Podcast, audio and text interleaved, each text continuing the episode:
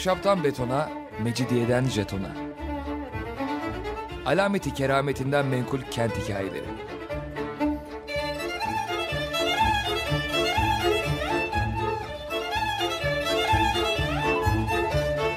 Hazırlayan ve sunan Pınar Erkan.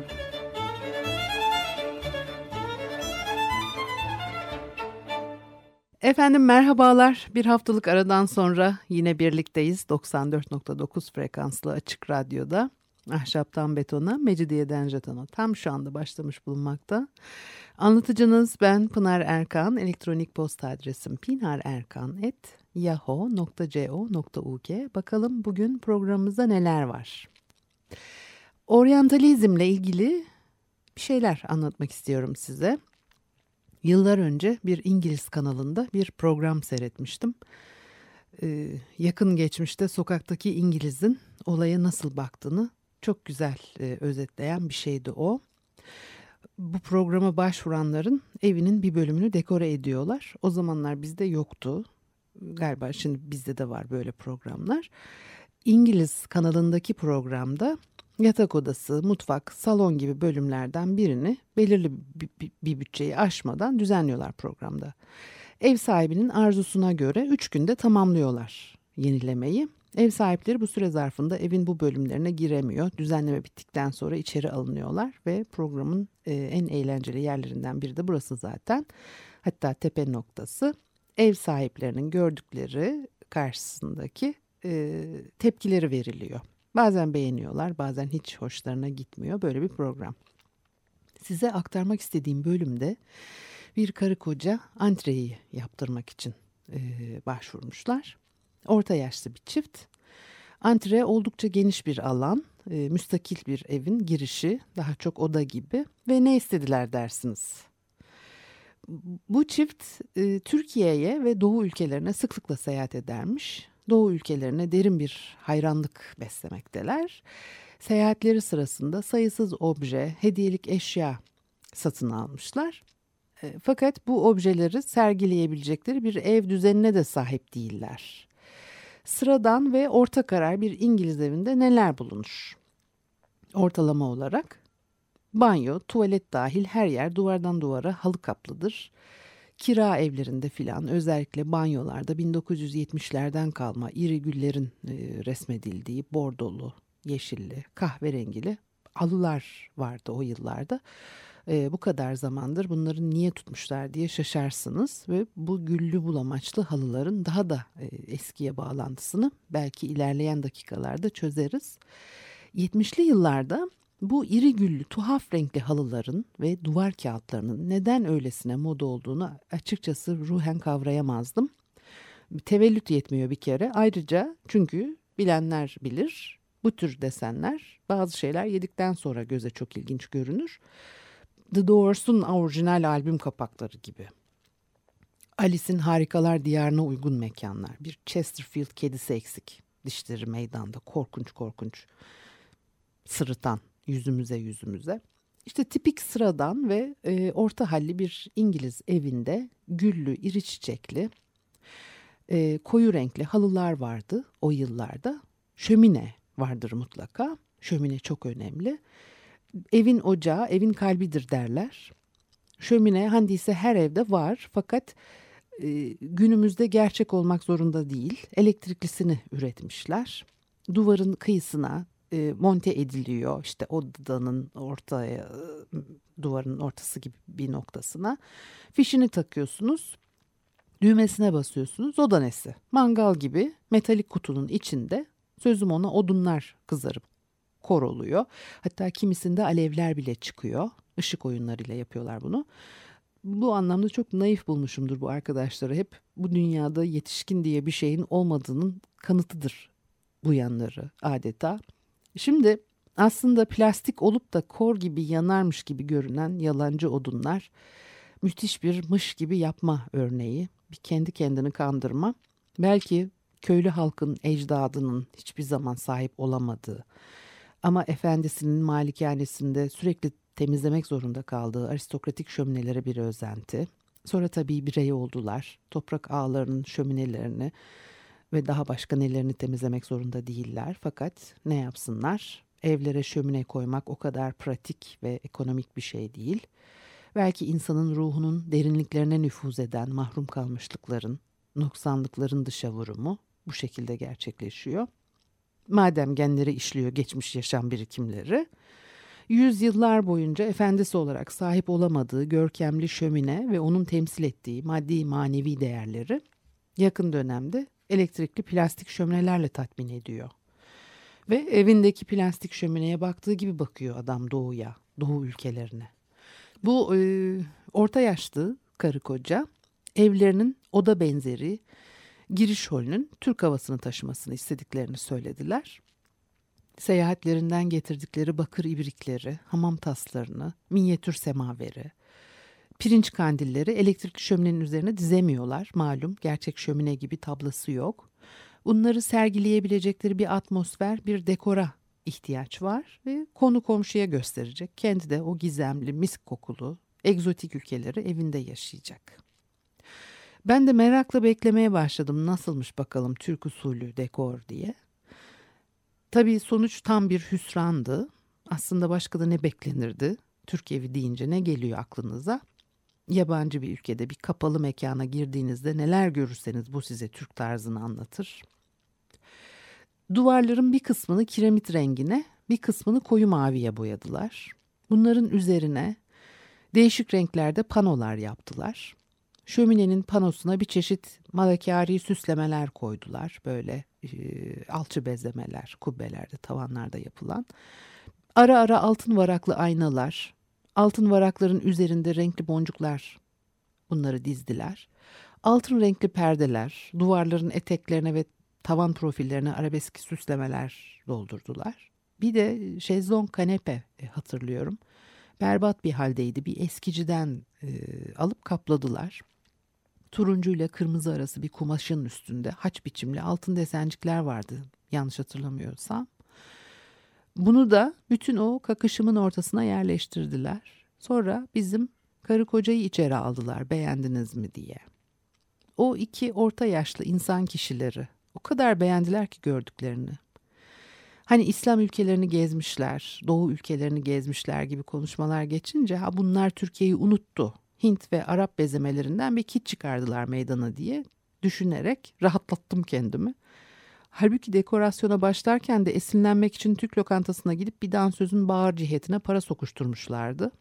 Sonradan öyle Hintli mintli şeyler görünce bunlar Türkiye'yi unuttu gitti derken ben evin sahibi hanım odanın içinde baş balerin edasıyla şöyle bir fırıldadı.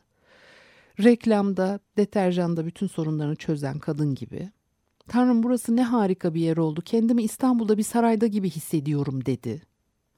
Arkasından portakal rengi şezlonga attı kendini. Eşini yanına çağırdı. Concuğum gel otur yanıma sen sultan ol ben sultana dedi. Bu hikaye burada bitmedi ama.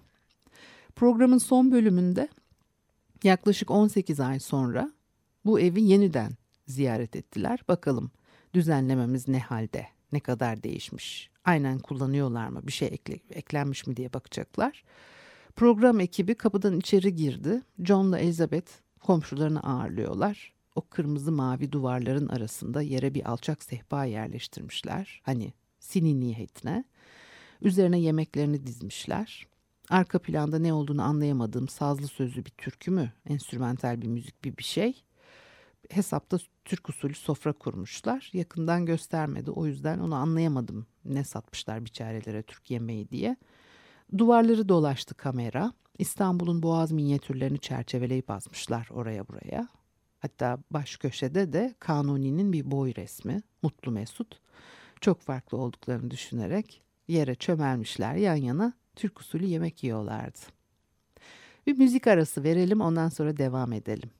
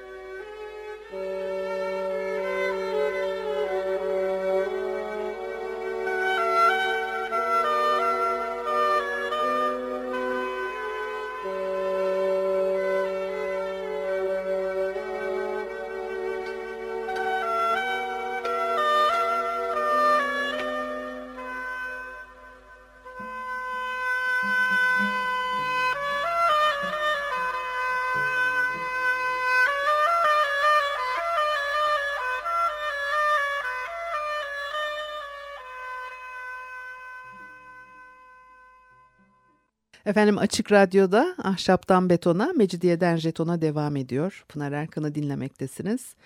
Oryantalizm üzerine e, biraz konuşalım istedim bu programda. Fakat e, girerken e, bir İngiliz kanalında seyrettiğim bir televizyon programını örneklemiştim size. Şimdi nedir bu e, oryantalizm dediğim şey? Öncelikle e, sözcüğü tanımlamak gerekir. Oryantalizm sözcüğü e, bilimsel ve teknik bir terim olmaktan çok genel kullanıma sunulmuş bir sözcük. Bu nedenle de belirsizlikler içeriyor. En kısa tanımıyla oryantalizm batının doğuyla ilgili söylemini anlatıyor. Batının e, doğuyla ilgili söyleme bu önemli. Doğunun gerçekte ne olduğundan çok batının onun nasıl gördüğü esas burada. Geçmişi eski, resmi varlığını 1312 yılındaki bir karara dayandırıyorlar. Viyana Kilise Konseyi, Paris, Oxford, Bologna ve Avignon'da e, Arapça, Grekçe, İbranice ve Süryanice üzerine bir dizi kürsü kurulmasına karar veriyor. Kararın gerekçelerinden biri Arapların Hristiyanlaştırılması için en iyi yolun Arapça öğrenmek olduğu biçiminde dile getirilmiş. Demek ki oryantalist söylemin en az iki alanı varmış. Biri akademik, öteki dinsel, siyasal. Başlangıçta böyle ama e, oryantalist söylem çok uzun bir zaman diliminde oluşuyor. E, doğuyla batı sürekli ilişki içinde savaşla, barışla, göçle, efendim ticaretle sürgüden bir e, ilişki. İslamiyet giderek farklı bir kültür ve siyasi hareket olarak belirginleşiyor. Batı İslam kültürleriyle karşılaşıp yan yana yaşamak zorunda kalıyor. Elbette bu da farklılık kavramını besleyen bir şey. Doğu ile Batı'yı birbirinden ayıran çok keskin çizgiler var. Oysa dünyada pek az şey akla kara gibi birbirinden kesin hatlarla ayrılabilir. 17. yüzyılın sonundan başlayarak Fransa ve İngiltere Doğu Akdeniz'de güçleniyor. Doğal olarak bu ülkelere ilgi ve merak artıyor. Her konuda bilgi arıyorlar. Edebiyat, dil bilimleri, tarih, antropoloji, arkeoloji gibi disiplinleri içeren bir birikim oluşuyor. Bilimsel bir uzmanlık alanı olduğu kesin ama ilginç olan bir şey bu uzmanlık alanının coğrafi bir terimle anılması. Sonunda da bir izm eki var ki bu da ideolojik bir misyona işaret eder ve oryantalist araştırmalar özellikle Napolyon'un Mısır seferinden sonra büyük ilerleme göstermiştir. Bilgi birikimi doğrultusunda kültürel ve siyasi bir egemenlik e, var oluyor. Bunun gibi nedenlerle hem de sözcük 19. yüzyıl e, sömürgeciliğini fena halde çağrıştırdığı için Bugün artık başka terimler kullanılmakta. Doğu etütleri, doğu çalışmaları, doğu araştırmaları gibi. E, oryantalizm terimi dikkat çekici bir e, anlam içeriyor. Burada e, doğu batıya göre ve hatta batının istediği biçimde e, tanımlanıyor. Oryantalizmi eleştiren yazılarıyla e, bilinen Edward Said e, bir şey söylüyor. Diyor ki Doğu sadece Avrupa'ya bitişik değildir. Onun en zengin, en eski sömürgelerinin bulunduğu yerdir. Kurduğu uygarlığın, konuştuğu dillerin kaynağıdır. Kültürel uzanımıdır ve onun en derin ve en çok yinelenen öteki benden başkası imgelerinden biridir. Kendisini betimlemesini sağlayan karşıt imgesidir e, diyor. Ve nasıl yapıyor bu tanımlamaları Batı? Doğu ile ilgili fikirler e, yürütüyor. Doğuyu meydana getiren her şeyle ilgili bir izlenimleri var. Bir algılama e, biçimleri var. E, imgelerle bu akıl yürütmelerle kültür ve sanat alanını etkilemişlerdir. Bu çok önemli. Çünkü kültür ve sanat kalıcı olandır. Bir akademik ve siyasi alanda değişiklikler olabilir ama kültür ve sanat alanları öyle kolayca değişen alanlar değildir. Resim, müzik, e, mimarlık ve en çok da edebiyat ürünlerini e, betimlemekte kullanılmıştır oryantalist imgeler. Doğuya özgü kavramlar geliştirilmiştir. Doğu ihtişamı, doğu şehveti, doğu despotizmi, doğu barbarlığı, doğu renkleri, doğu gizemi gibi siz de kendi listenizi yapabilirsiniz. Mimarlıkta doğuya duyulan e, ilginin 18. yüzyılda başladığı kabul edilir e, genellikle gezginlerin anılarında anlattıkları, e, beraberinde getirdikleri e, resim ve e, yazılar bilimsel araştırmalarla öncelikle dekoratif sanatlarda doğuya özgü öğeler görünmeye başladı. Erken örnekler İngiltere'ye aittir. Fransa'da klasik gelenek çok güçlü. Basitçe örneklemek gerekirse İngiltere'de uzak doğu sanatlarına ilgi başlar Çin ve e, Hindistan kökenli bir e, egzotizmdi bu.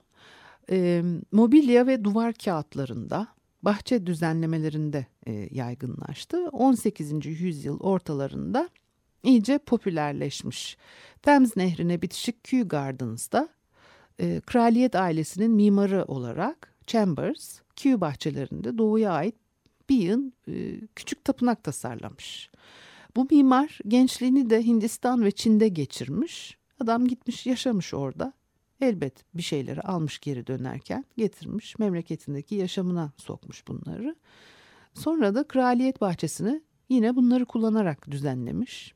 Sonra bu bahçe bir prototip oluyor ve Avrupa'da sıklıkla uygulanıyor. E, Pittoresk İngiliz bahçesinin e, prototipi, özgün tipi ilk örnek ama mükemmel bir örnek. 18. yüzyılın sonlarına doğru uzak doğu elemanları etkisini yitiriyor. Yakın Doğu ve İslam öğeleri etkin hale geliyor. 18. yüzyılın oryantalist fantazileri arasında Türk usulü bahçe veya bahçede cami motifi tasarımın en gerekli öğesi. Ama bunlar bir bütünlük içeren tasarım ve uygulamalar değil çünkü bir özentiyle yapılmışlar. Oryantalist eğilimlerin gözlendiği bir başka yapı tipi kahvelerdir. E, Kafe Türk adıyla Batı mimarlığının tipolojik listesine girmiş bir pavyon tipi. İlk olarak Osmanlı İmparatorluğu'na komşu ülkelerde görülmüş. Avusturya, İtalya, Polonya gibi 17. yüzyıl ortalarında. Erken örneklerden biri Paris'te e, bu örneğin doğuya ilişkin yanlış bir e, imge yarattığını vurgulayanlar olmuş. Atlaslar, aynalar, yaldızlar, doğu giysili garsonlar, divan, minderler falan kullanılmış burada. Ve Türk kahvesinin aslında basit ve yalın bir yapı olduğunu söyleyen aklı başında adamlar çıkıyor arada, çıkmıyor değil. Ama doğudan beklenen başka e, doğudan beklenen o sisli puslu, belirsiz, dumanlı imajı sürdürmek gerek ve yapı bir Türk bahçesinin içinde Çin pavyonu ve minare de e, e, varmış. Tatar ve Hintli kılığında hizmetkarlar etrafta deve gezdiriyorlar. Paris'in en sevilen piyasa yerlerinden biri ve devrimcilerin de toplandığı bir yermiş burası. Aslında Türk kahvelerinin böyle bir işlevi de olmuş. Oryantalist ilgileri olan sanatçıların bir araya geldiği yerler. 19. yüzyılın ikinci yarısında oryantal motiflerin eğlence mekanlarını simgeleyen bir biçim etiketi olduğunu görüyoruz. E, Brighton'daki Piers iyi bir örnektir. Brighton İngiltere'nin güneyinde bir tatil yeri. E, Brighton sahil boyunca dev iskeleler e, sıralanmıştır. İşte piers diye bunlara deniyor ve kumsaldan okyanusa doğru uzanır. Öyle süslü püslü e, kubbeli yapılar. İçinde para makinaları, oyuncak makinaları, şekerciler, peksimetçiler, hediyelik eşya satan dükkanlar bulunur bilmeyenler için. Ve kışın o grilik ve sisler arasında hele bir de rüzgar solunuzu keserken çok kasvetli ve yalnız bir görüntüsü olur. Hemen eve koşup elektrikli şöminenizin karşısına kıvrılmak ve seyahatlerinizden getirdiğiniz şöminenin yanındaki raflarda dizili ibriklere, bakır taslara falan hayran olmak istersiniz. Brighton'da bir de pavilions denen bir yapı vardır. Ee, oryantalist eğilimler saray, malikane gibi büyük konutlarda da görüldü. Yani sadece bahçe içinde hamam cami biçiminde ortaya çıkmadı. Yayınların etkisi çok. Hindistan mimarlığı üzerine desen kitapları yayınlanıyor. 1700'lerin e, sonunda İngiltere'den başlayarak tüm Avrupa'da Hint üslubunda yapılar artıyor. İşte bu pavilions dediğim kraliyet pavyonları. Kubbeli mubbeli sözüm ona minareli bir binicilik okulu, ahırlar, bir manej, Hint e, kaynaklı bezeme öğeleri dış cephede çok yoğun. Dantel gibi bir doku, masalsı bir havası olan bir meşhur binadır o. Ve e, 19. yüzyılın ikinci yarısında İslam kökenli bir oryantalizm ağırlık kazanıyor. Bavyera Kralı 2. Ludwig 1867 Paris Dünya Sergisi'nde gördüklerinden etkilenip sarayını genişletmeye karar veriyor. Bu Paris Dünya Sergisi önemlidir. 19. yüzyılın büyük sergilerinden ikincisiydi. Bu bir resim sergisi değildi. Dünya ülkelerinin ve tabii ki de sömürgelerin mimarisini ve egzotizmini de sergileyen bir bir e, endüstriyel sergiydi. Sanayi devriminin belgeleri. E, İspanyol kraliçesi Maria La Paz, 2. Ludwig'in kış bahçesini anılarında bakalım nasıl anlatmış. Oryantalizmin kavramları ve imgelerini bulacaksınız burada. Kral gülümseyerek perdeyi araladı. Donup kaldım. Çünkü Venedik tipi aydınlatılmış bir bahçe içinde bir göl, üzerinde köprüler, küçük pavyonlar, sarayımsı yapılarla karşılaştım. Gel dedi kral ve ben büyülenmiş olarak onu izledim. Virgil'in cennete girişi gibi.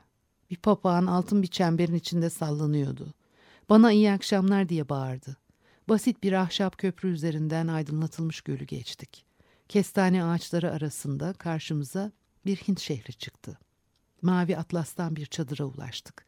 Gölün içinde yapay bir ay yansıyordu. Çiçek ve su bitkileri büyüleyici bir ışıkla parıldıyordu.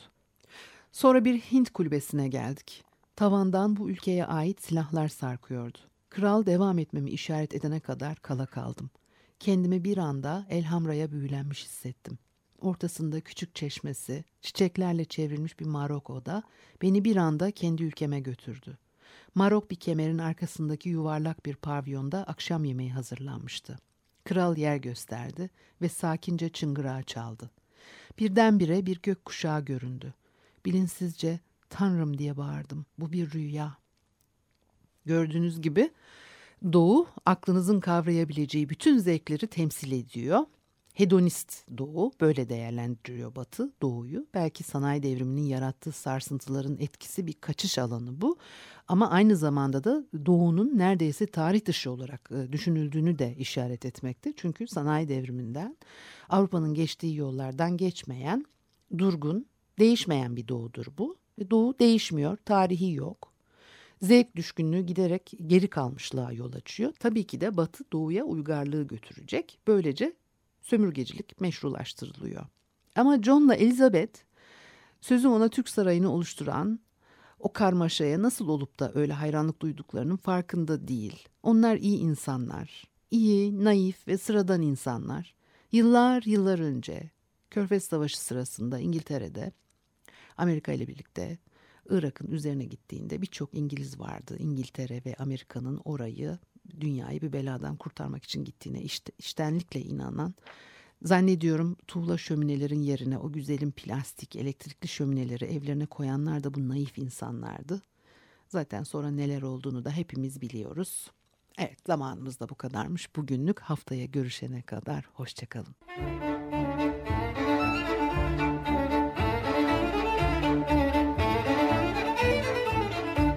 Ahşaptan betona, mecidiyeden jetona. Alameti kerametinden menkul kent hikayeleri.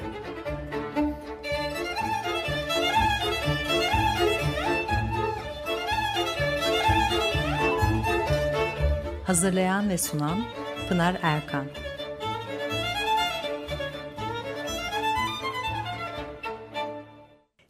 Açık Radyo program destekçisi olun. Bir veya daha fazla programa destek olmak için 212 alan koduyla 343 41 41